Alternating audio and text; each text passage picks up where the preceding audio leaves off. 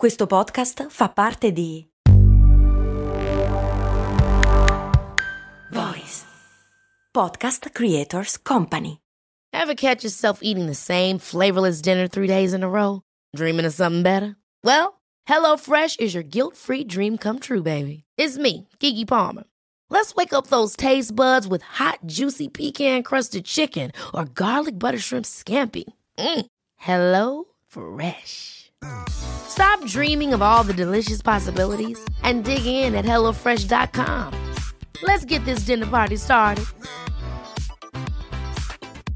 Rogito, rogito, rogito, rogito, rogito, rogito, rogito, rogito, rogito. Cazzo vuol dire rogito? Cose molto, cose molto, cose molto umane.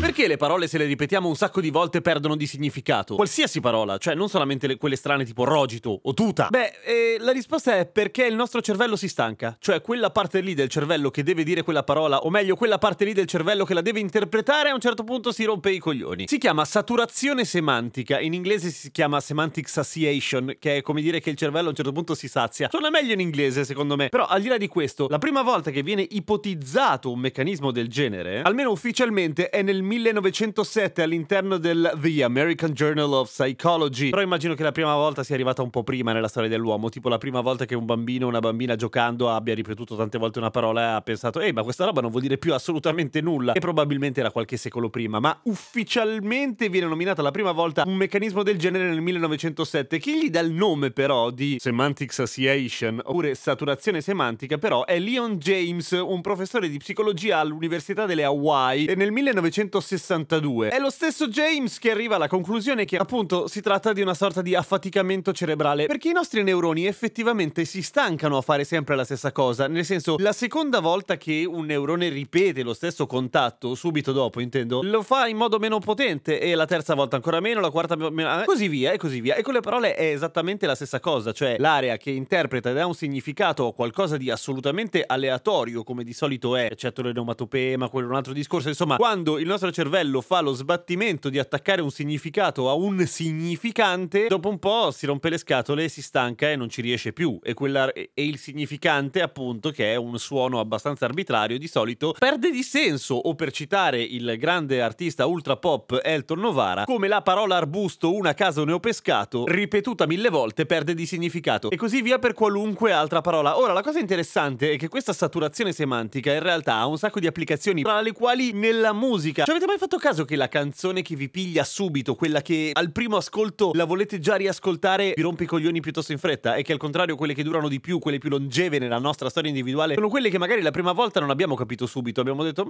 sì carina può essere. E poi tipo 20 volte dopo eravamo lì che dicevamo mica figata! Ecco è lo stesso meccanismo bene o male. È sempre James lo stesso professore di prima che fa un test sulla musica appunto. E scopre questa cosa qua che le canzoni che entrano in classifica nelle charts e che schizzano subito ai primi posti sono anche quelle che se ne vanno subito. Sono sempre le migliori che se ne vanno. Di solito a parte dei capolavori pazzeschi che ok rimangono lì un bel po' però in linea di massima è così mentre quelle che sono più in basso nelle classifiche però ci restano in classifica per un sacco di tempo in più. La saturazione semantica in musica ha anche un'altra applicazione cioè quella di farci cantare molto meglio. Mi spiego. Molte volte i ritornelli soprattutto i ritornelli che sono quelli che si ripetono più volte all'interno di una canzone è il motivo perché si chiamano ritornelli perché ritornano. Anche lì non facciamo caso alle parole che stiamo cantando quando cantiamo a squarciagola di solito voglio dire. E in molti casi è meglio così perché i testi soprattutto della musica da chart non è sempre profondissimo. A volte sì ci emoziona il doppio però di solito non ci facciamo caso ecco. Perché appunto viene privilegiato il suono delle parole prima ancora del significato. Idem per le parole scritte funziona più o meno allo stesso modo. Tutto questo avviene perché fondamentalmente quando noi parliamo non stiamo ascoltando le parole stiamo direttamente riferendoci al significato sia nell'interpretazione che nella nostra espressione. Se ci soffermiamo se allontaniamo un attimo la focalizzazione se abbiamo uno sguardo meta tra virgolette e guardiamo appunto il suono stiamo facendo fare al nostro cervello uno sforzo diverso e faticoso pazzesco. La stessa cosa avviene per le parole scritte. Provate a guardare una parola scritta in questo momento. Parola, sch- parola scritta scritta scritta scritta scritta. Quando leggiamo non leggiamo o meglio a parte quando siamo alle prime armi con la lettura di solito non guardiamo lettera per lettera, ovviamente, fotografiamo rapidamente ogni immagine di parola e immediatamente la traduciamo attribuendole un significato. Non ci soffermiamo a guardarla da un punto di vista grafico, provate a farlo. Di solito i grafici, appunto, questo lavoro lo fanno continuamente e sono molto avvezzi, ma per noi profani può essere un esercizio divertente. Questa domanda me l'avete fatta in un sacco, per cui spero di avervi risposto, quindi bella lì. Se ti piace Cose Molto Umane, iscriviti su patreon.com slash cose molto umane, dacci il tuo supporto, fai andare avanti Cose Molto Umane, facci tutti felici, bella figata. A domani con Cose Molto Umane.